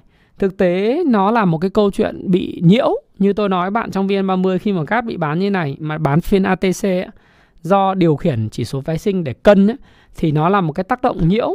Hôm nay mượn điểm của gas thì ngày mai sẽ trả lại điểm. Và nếu các bạn gộp hai nến lại nến ngày hôm nay và nến ngày mai thì các bạn sẽ thấy bức tranh rõ ràng hơn về gas. Bởi vì nếu mà các bạn nhìn ấy thì nó sẽ là một cái cây nến à, phải đợi đến ngày mai kết thúc chúng ta mới biết được cái cây nến của gas như thế nào nhưng tôi có quan sát cái cổ phiếu này trong VN30 thì nó thu hút được sự chú ý rất lớn của những nhà đầu tư tổ chức và những nhà đầu tư lớn hiện tại và cái cổ phiếu này là cổ phiếu duy không phải duy nhất nhưng là một trong những cổ phiếu trong VN30 hiện nay đang trong xu hướng uptrend. Đấy. VN Index hiện nay đang sideways và ở trong downtrend nhưng duy nhất không phải duy nhất, nói từ duy nhất thì tôi sẽ phải xem lại. Nhưng đây là một trong những cổ phiếu hiếm hoi của VN30 và trong rổ chỉ số VN30 đang trong xu hướng tôi dùng đúng từ uptrend, à, xu hướng tăng giá với động lực mua rất mạnh của những nhà đầu tư cá nhân và những nhà đầu tư tổ chức. Và theo định giá thì riêng cá nhân tôi định giá cổ phiếu này nó là 160.000 một cổ phiếu vào thời điểm năm 2022. Còn những năm sau nếu mà dự án lô khí uh, một BO môn được duyệt thì nó phải là tầm 200 mấy, 200 mấy. À, còn các cái tổ chức gần đây họ có định giá thì chí ít nó cũng phải lên ra 140. Thế thì với cái giá hiện nay theo tôi thì chạt trọt xu hướng và FA đều tốt. Nhớ đọc kỹ tuyên bố trách nhiệm trước khi uh, sử dụng. BVH Ờ, à, BVH thì ờ, thuần về kỹ thuật sẽ như sau. BVH Tập đoàn Bảo Việt thì hiện tại đang sideways, à, ờ, sideways Thực ra thì trong sideways thì không nói được cái gì, nó không có xu hướng. Nhưng nếu các bạn có thể kỳ vọng được Bảo Việt và Bảo Việt thường là thường hay có một cái câu chuyện là khi chạm cái cái chân line ấy thì Bảo Việt hay có cơ hội là bật lên. Hay hay, hay bật lên cái vùng này. Thì ờ, đấy là cái thứ mà chúng ta có thể theo dõi và nếu mà nói trong trend line thì nó vẫn là đang đang trong một trend tăng trừ khi nó thủng nếu mà bảo việt ờ, nếu các bạn đánh ngắn Bảo Việt mà thủng 53.600 thì sẽ có nhiều người cắt lỗ. À, đúng không? Lại phải chờ đợi cái vùng sàn trần ở 49.000. Nếu về mặt FA thì cái cổ phiếu này là cái cổ phiếu mà sẽ được hưởng lợi trong môi trường lãi suất tăng cao này. Nhưng nếu về mặt kỹ thuật thì sẽ có người bán ở cái vùng thủng 54.000, sẽ có nhiều người bán thủng 49.600. Nhưng có nhiều người mua ở cái vùng đó. À, nhiều người sẽ chờ đợi mua ở cái vùng 49.600 thậm chí là có những người chờ đợi 52.000 đã bắt đầu mua thì nếu bạn tin vào cái triển vọng của cái cổ phiếu thì bạn có thể mua ở vùng sàn trần tùy cách đánh của bạn nhé các bạn nhé gas thì thực ra là uh, nó đang khá là ok Ờ, Long Điền thì tôi không có cầm cổ phiếu này, cũng không có bất cứ một cái quan tâm nào ờ, với lại các cổ phiếu bất động sản vào thời điểm hiện tại. Nếu về mặt form chart thì thấy cũng bắt đầu ổn ổn. Không phải là cái câu chuyện đây là chia sẻ với các bạn như sau. Là ờ, đối với một số bạn nói với tôi là tôi có ác cảm gì với các cổ phiếu bất động sản. Thực ra bản chất tôi chả có ác cảm gì với cổ phiếu bất động sản cả.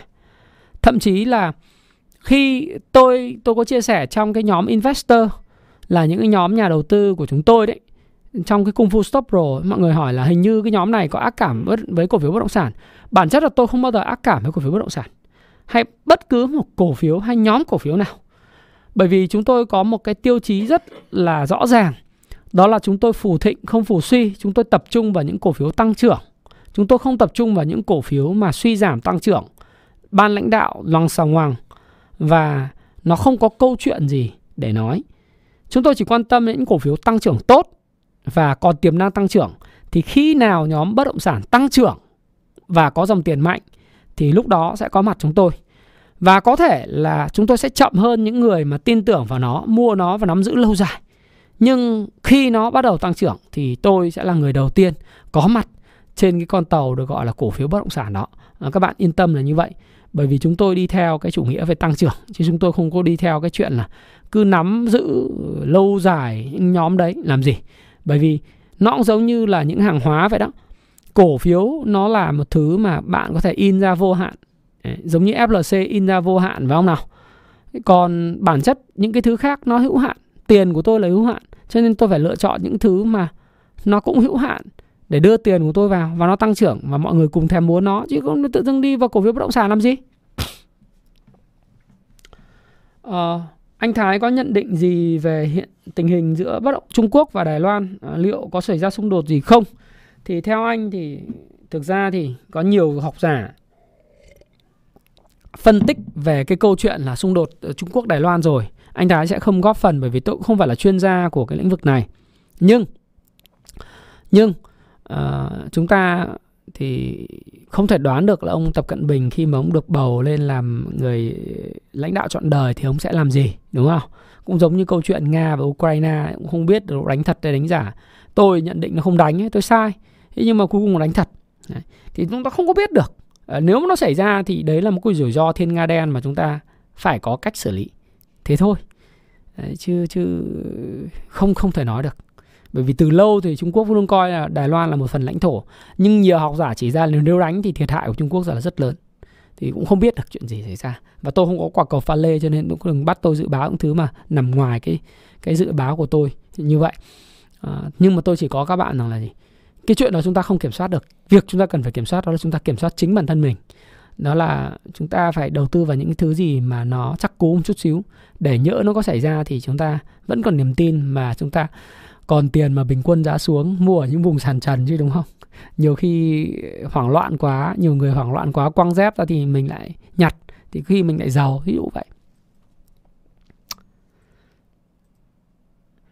À, đúng. Tôi thì tôi đoán sai Ukraine là bình thường. Và tôi nghĩ nhiều người đoán sai Ukraine và nếu mà cho tôi được đoán lại tôi vẫn cứ đoán là không đánh. Bởi vì chả ai muốn đánh cả. Đánh ở lòng xoang ngoằng. Bây giờ các bạn đi Nha Trang thì các bạn thấy buồn à. khách không có khách nga đến với nha trang, không đến với phú quốc nữa, buồn ơi là buồn. Đánh nhau làm gì? Đúng không? Khách nga là không đến nha trang, không đến cam ranh, không đến phú quốc nữa, hoặc là lèo tèo, buồn chết đi được. Nếu bạn kinh doanh du lịch mà bạn không có khách nga nó đến thì buồn lắm, phan thiết phan thiết không có. Cho nên nếu được dự báo thì tôi vẫn cứ dự báo, không đánh nhưng mà thôi, đánh rồi thôi. Cho nên đừng ờ, tôi cũng chả muốn đánh. Đánh nữa thì anh em mình còn cái gì mà ăn nữa phải không? Kinh tế Trung Quốc khả năng suy thoái không thì anh nghĩ là xác suất thì cũng khi, họ mở cửa zero covid trở lại họ tăng trưởng trở lại em ạ không vấn đề gì.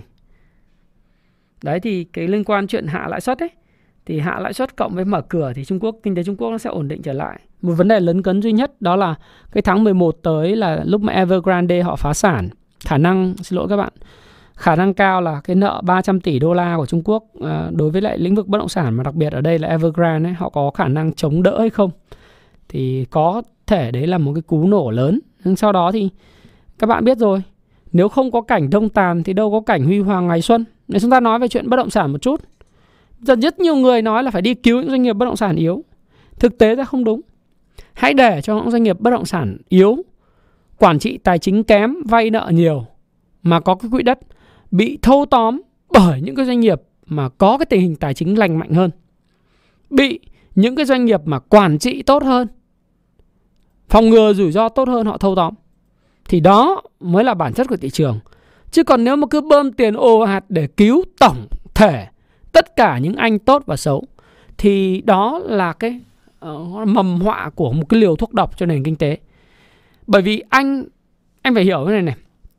Trong kinh tế học thì cái này là tôi cũng phản biện phản biện một cách xây dựng Vì tất cả mọi người đều tốt nghiệp kinh tế và thậm chí học hàm, học vị cao rồi. Nhưng mà chúng ta phản biện một cách xây dựng như sau. Là ai cũng biết rằng là những cái tài nguyên liên quan đến đất đai, đúng không? Liên quan đến vốn, tức là nguồn lực của xã hội đấy, nó là hữu hạn. Những cái gói cứu trợ nó là đến từ tiền thuế, tiền thuế là hữu hạn. Và đất đai nó là hữu hạn và hữu hạn thì nó có sự cạnh tranh. Về đúng bản chất, nếu cái cái cái nguồn vốn hữu hạn đó và bao gồm đất đai và nguồn vốn được tập trung vào những nơi mà được quản trị tốt và sinh lợi nhuận thì nó sẽ tiếp tục nền kinh tế nó mạnh lên. Còn nếu như anh cứ đổ đồng và anh tiếp tục bơm tiền, bơm vốn đấy, và giúp cho những doanh nghiệp yếu tiếp tục sống thì cái đó nó gọi là zombie, nó sống, sống thì bạn đã thấy một cái doanh nghiệp kém không bán được hàng tồn kho chất đống vay nợ nhiều. Bạn bơm cho họ thêm tiền thì họ vẫn không bán được hàng thậm chí là cái tiền của bạn mất hút con mẹ hàng lươn đúng không? Cái cái từ các cụ dạy là mất hút con mẹ hàng lươn luôn. Đấy. Thì bạn cứ bơm vào những anh mà nghiện ngập, nó gọi là xác sống zombie đấy, thì thì càng ngày càng khiến cho nền kinh tế nó yếu kém. Bây giờ bạn phải loại bỏ những cái anh đó đi. Để cho những anh sống tốt khỏe, quản trị tốt, có đó kinh doanh, anh quản trị, anh mua lại, thì anh bơm cho những doanh nghiệp mà nó tốt thì nó sẽ sẽ sẽ, nó sẽ ổn. Thế bây giờ mình nói một cái câu chuyện dài một tí. Đó là cái câu chuyện Manchester United đi. Đấy thì bây giờ nếu mà đội hình mà cứ toàn bộ những ông già như Ronaldo tôi là rất là thần tượng Ronaldo nhưng mà toàn những ông già như thế ờ, thì là à, sao mà đá được? Bây giờ phải thanh lọc bớt những cầu thủ lương cao ghi bàn ít đi kiến tạo ít đi để đưa những cầu thủ trẻ khát khát khao về. Nó không phải là tiêu sản. Những cái cầu thủ như vậy là tiêu sản của một câu lạc bộ. Đấy, tất nhiên là chúng ta loại bỏ những yếu tố về về thương mại đi. Chúng ta chỉ để những yếu tố liên quan đến chuyên môn thôi thì tương tự như vậy đối với lại câu chuyện liên quan đến bất động sản. Đấy. thì tôi tôi nghĩ như thế. Đấy, quay trở lại các bạn hiểu. Mã PVP là mã gì? PVP vận tải dầu khí Thái Bình Dương à? Nền giá đẹp nhưng mà thanh khoản ít quá. Upcom. Anh nghĩ là với nền giá này thì cũng hoàn toàn có khả năng bay lên đến 15.000 nhưng mà thanh khoản nhỏ quá không tham chiến được à quên Thanh uh, Happy Life năm năm sinh nhật có ưu đãi gì không thì xin thông báo với các bạn một điều đó là ngày uh, mùng 5 tháng 9 chúng tôi sẽ ra mắt cái Happy Station là cái app. Cái app này sẽ có những cái sách nói như thiết kế cuộc đời thịnh vượng, Tiny Habits, những cái sách nói của chúng tôi. Đấy, tất cả sách nói về tài chính, sách nói về kinh doanh, rồi cái uh, khóa học online về thiết kế cuộc đời thịnh vượng, khóa học về uh, giao tiếp cá nhân và trong tương lai là sẽ là những khóa học tài chính. À, cái khóa cung phu chứng khoán thì tôi vẫn có một cái khóa vào tháng 11 tới nhưng mà cung phu chứng khoán thì luôn luôn là offline 3 ngày tại Hà Nội và Hồ Chí Minh.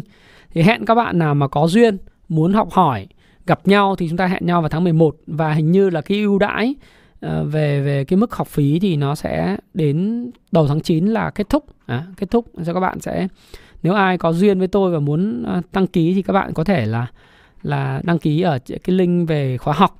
Thế còn à, Happy Station thì sẽ ra mắt đúng kỷ niệm uh, sinh nhật 5 năm của Happy Life. Và đương nhiên là các bạn không thể uh, không chờ đợi 3 năm thực ra là ba cuốn sách 5 cuốn nhưng mà chúng tôi cho ra mắt ba cuốn trước đó là cuốn nghệ thuật uh, của TA uh, khoa học và nghệ thuật của phân tích TA cái cuốn thứ hai là 101 lời khuyên tài chính cá nhân của Thái Phạm và cuốn thứ ba là cái cuốn về trend following toàn những siêu phẩm sẽ ra mắt trong cái dịp mà ngày mùng 5 tháng 9 tới sau lễ quốc khánh của chúng ta. Và chúng tôi sẽ cho cái link pre-order đặt trước bắt đầu từ tuần sau thì các bạn uh, cố gắng là để ý nhá. Các bạn để ý cái đó. Đấy là cái mà chúng tôi sẽ tri ân tất cả những độc giả của mình bằng cách là chúng tôi sẽ làm ra những cái sản phẩm mà tốt hơn về chất lượng in ấn chất lượng về dịch thuật cũng như là cái bản thân cái cuốn sách nó cũng là một cái điều mà cực kỳ hay để phục vụ độc giả. Thì đấy là một cái thứ mà chúng tôi sẽ sẽ cố gắng hẹn uh, Trần Mạnh Dũng vào tháng 11 nhé Gil hả? Gil là xuất khẩu thủy sản hả? Nền giá của Gil thì anh thấy được rồi đấy Nhưng mà nó có cái cản 60 à, Cũng khó vượt qua Phải đợi xong vượt qua cái cản đó Mất một thời gian nữa em ạ. À, Hồ Chí Minh mở quận nhất em nhé à, Huệ Đồng Hồ nhé Ocean Bank hả? OC, OCB hả? OCB thì à, nếu mà ngành banh có sóng thì hoàn toàn có thể lên được 20.3. Cuốn tích kinh tế học thì à, sẽ ra mắt vào cuối tháng 9. Báo cáo tài chính thì anh sẽ ra mắt vào cuối năm nay. Anh viết cũng gần xong rồi. Mà PVC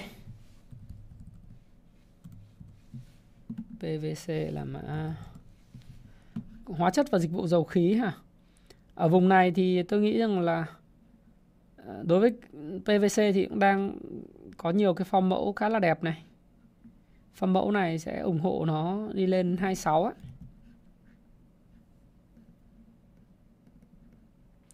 Tình hình kinh tế ờ, uh, MEC hả? Bảo hiểm MIG.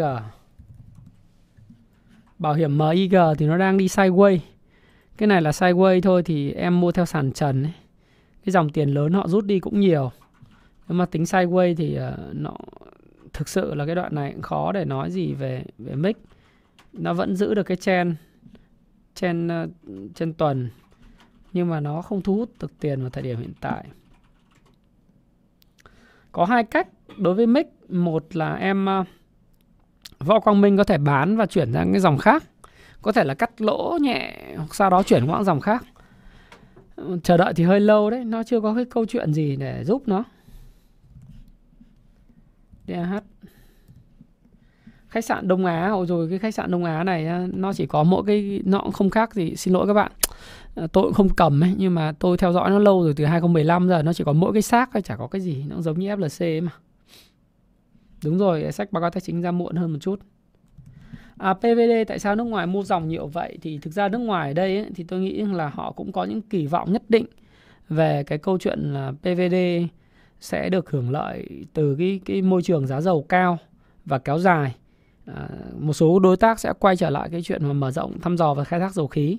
Cái thứ hai nữa là cái lô khí 1B môn nếu mà được duyệt thì PVD cũng là một trong những đơn vị được hưởng lợi trong thời gian tới cái này là câu chuyện về kỳ vọng mà kỳ vọng thì luôn luôn có những cái gì đấy để đáng nói đáng bàn phải không nào? Đấy, đáng nói đáng bàn. Thế còn ở giai đoạn này thì à, uh, PVD có cần tích trữ không? À, tích lũy không? Thì dĩ nhiên nó cần phải tích lũy. Nó nó không tăng được thì nó sẽ có những sự tích lũy và thậm chí là có những sự rũ bỏ.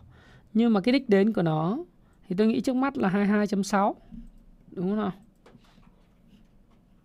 SHB à? SHB thì à, SHB thì đợt vừa rồi có cái chuyện phát hành thêm. SHB thì có một, lâu lâu nó có một cây vôn rất là lớn vào ngày 13 tháng 7 này.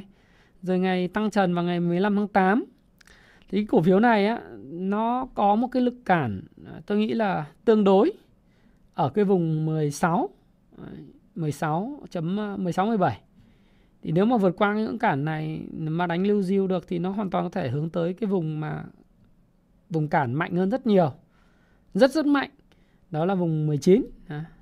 nếu trong trường hợp mà họ được mở mở cái họ được mở cái ấy, họ được mở cái cái tín dụng.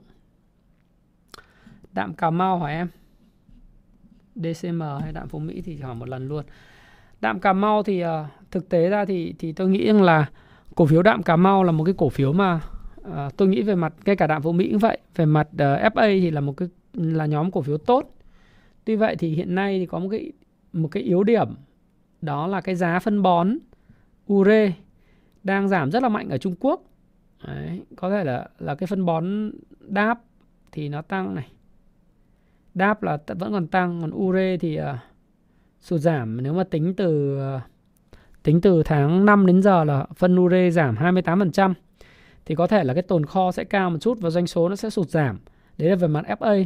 Nhưng về mặt TA thì chúng ta vẫn thấy rằng là cái cổ phiếu này đang tích lũy khá là tốt và có cái cản là ở vùng 37. Nếu nó vượt qua vùng 37 này và nó tích lũy một thời gian thì hoàn toàn các bạn có thể kỳ vọng khi những yếu tố thuận lợi hơn nó có thể quay trở lại vùng 40. Thì tôi nghĩ là cái cổ phiếu này về mặt FA là không có gì xấu cả kể cả có sự suy giảm về về tăng trưởng thì cổ phiếu này vẫn là một cổ phiếu rất giá trị bởi vì lượng tiền của nó rất lớn. Lượng tiền của đạm phú mỹ đạm cà mau là rất lớn và gần như không có nợ dài hạn. À, thì cái cổ phiếu này vẫn là một cái một cái gì gì đó rất gì và này nọ cần phải quan tâm nhé các bạn nhé. Ừ. còn cái cái ngắn hạn thì nó chắc chắn là nó sẽ nó sẽ ảnh hưởng bởi cái câu chuyện ấy rồi. Nó sẽ ảnh hưởng bởi cái câu chuyện giá phân bón rồi. À quên, cuốn quay cốc 2.0 hả? Quay cốc 2.0 cuối tháng 9 ra mắt luôn. IDI, EDI, EDI hả?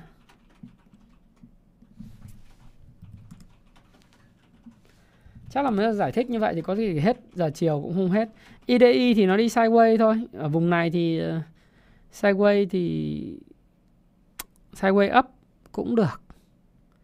Nhưng mà nó cũng đã vượt cái cản chéo này rồi nó vượt cản chéo rồi. Thì tôi nghĩ là không biết có câu chuyện gì. Tôi không có dành rõ dành dành dành rẽ nó về về FA nhưng tôi nghĩ là nếu thị trường chung ổn thì nó sẽ ổn. Đã trả lời công tâm với bạn là như vậy. Anyway, Hoàng Anh Gia Lai à? Hoàng Anh Gia Lai thì hôm nay tôi có nói anh em là có thể à, sẽ bán bớt đi. Thực ra Hoàng Anh Gia Lai thì à, tôi đã nghĩ rằng là ngày hôm qua là ngày bán rất là tốt của cái cổ phiếu Hoàng Anh Gia Lai này rồi ngày hôm qua là ngày chốt lời rất là tốt à, có thể trong ngắn hạn thì nó sẽ có những sự điều chỉnh. À, tôi cũng không biết là như thế nào nhưng rõ ràng đồ thị kỹ thuật thì không nói dối. À, cái dòng tiền nó cũng bắt đầu được rút rút đi ở những cổ phiếu như Hoàng Anh Gia Lai. Thuần về kỹ thuật thôi, tôi không có dành về FA của cổ phiếu đâu và tôi không tin vào những cái thứ PA trên báo chí. Tôi thích nhìn vào kỹ thuật nhiều hơn thì nếu các bạn hỏi tôi thì tôi nói như vậy. Ha các bạn ha. Rồi thế thôi chắc là bây giờ cũng là thời điểm mà chúng ta uh, thú thật với các bạn là cũng đã khá là lâu rồi 1 giờ 38 phút mà nếu mà để nữa thì nó sẽ rất là dài upload lên YouTube xử lý rất là lâu. Cho nên là tôi cũng có một ờ, cái summary như thế này. Thứ nhất đấy là cái câu chuyện sự thật về lạm phát mà bạn nên biết thì bạn có thể xem lại ở khúc mà một tiếng đầu tiên những cái gì mà cần liên quan đến hỏi đáp từng cổ phiếu cụ thể và có manh mối nào đó liên quan cổ phiếu cụ thể thì bạn có thể xem ở 38 phút tiếp theo. Và tôi hy vọng rằng là những cái phần quà à, liên quan tới cái ngày mùng 5 tháng 9 các bạn có thể đặt trước à, ba à, cuốn sách mà chúng tôi sẽ ra mắt đó là cuốn 101 lời khuyên tài chính cá nhân từ Thái Phạm cuốn khoa học và nghệ thuật của phân tích kỹ thuật và cuốn Trend Following sẽ ra mắt và bắt đầu từ đầu mùng 5 tháng 9 tới rồi cuối tháng 9 chúng tôi sẽ ra mắt cuốn Wickock 2.0 và cuốn Kinh tế học cơ bản. Đây là hai cuốn mà cũng kinh điển. Nghĩa là trong tháng 9 riêng trong tháng 9 chúng ra mắt 5 cái cuốn sách mới. Từ đầu năm giờ chúng tôi im im và làm rất là cật lực để ra năm cuốn sách này và cuối năm sẽ còn rất nhiều bất ngờ dành cho bạn và thêm một cái app Happy Station liên quan đến sách nói, liên quan đến các cái video khóa học của tôi ở trên cái nền tảng học tập và phát triển bản thân Happy Station thì à, đấy là những cái thứ mà chúng tôi muốn thông báo các bạn. Và đương nhiên với những cái độc giả những cái khán giả trung thành của kênh youtube thái phạm những độc giả của Happy Life thì sẽ có những ưu đãi à, rất lớn dành cho tất cả các bạn. Và mong các bạn ủng hộ Thái Phạm. Và tôi thì còn một cái nợ các bạn về cuốn báo cáo tài chính đọc báo cáo tài chính cá nhân nữa phải không nào? À, đọc báo cáo tài chính doanh nghiệp xin lỗi các bạn. Và Thái Phạm cảm ơn bạn. Hy vọng là những chia sẻ của Thái Phạm trong video ngày hôm nay thực sự là hữu ích à, đối với bạn. Và bạn tự mình khi nghe đã có rút ra những kết luận của riêng mình liên quan đến đầu tư và nếu chúng có chúng ta có duyên sẽ hẹn gặp nhau vào tháng 11 năm 2022 tại Hồ Chí Minh và Hà Nội. À, Thái Phạm cảm ơn bạn và xin chào và xin hẹn gặp lại các bạn trong video tiếp theo. Cảm ơn uh, các cái bạn uh, Huệ Đồng Hồ Quý Nguyễn nhé. Cảm ơn Đặng Việt. Một số bạn hỏi tôi cái ly Hồ Chí Minh này mua ở đâu? Thì cái ly nước này là cái ly nước mà tôi mua tại cửa hàng Starbucks. À, à, nếu các bạn đến Hà Nội thì sẽ có cái logo à, có cái ly có chữ Hà Nội. À, các bạn đến à, Trung Nguyên thì các bạn sẽ mua cái, cái ly có cái chữ Việt Nam.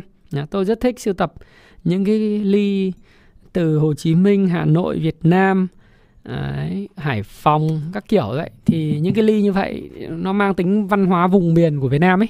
Để các bạn có thể mua ở cái quán cà phê à, cà phê Starbucks hoặc là Highland Coffee. À, đó thì những Trung Nguyên. Này các bạn có thể đến đấy mua nha các bạn nhé. Xin chào Phạm Công Phú Đỗ Quốc Minh Vũ Văn Thảo Vũ Hợp Nguyễn à, Hồ Tinh Phong Lê Phong 1994 ờ, Trần Mạnh Dũng Đỗ Xuân Sơn. À, tôi nghĩ giữ BVH bình thường. Đấy, chẳng vấn đề gì Tùng Hoàng chào công dư ha Chào anh em, à, chào Võ Tấn Đạt và Wusi Heron Phạm Công Phú. Chúng ta sẽ gặp nhau ở trong thứ bảy với video về phát triển bản thân và chủ nhật với nhịp đập thị trường của tuần mới. Xin chào và xin hẹn gặp lại các bạn.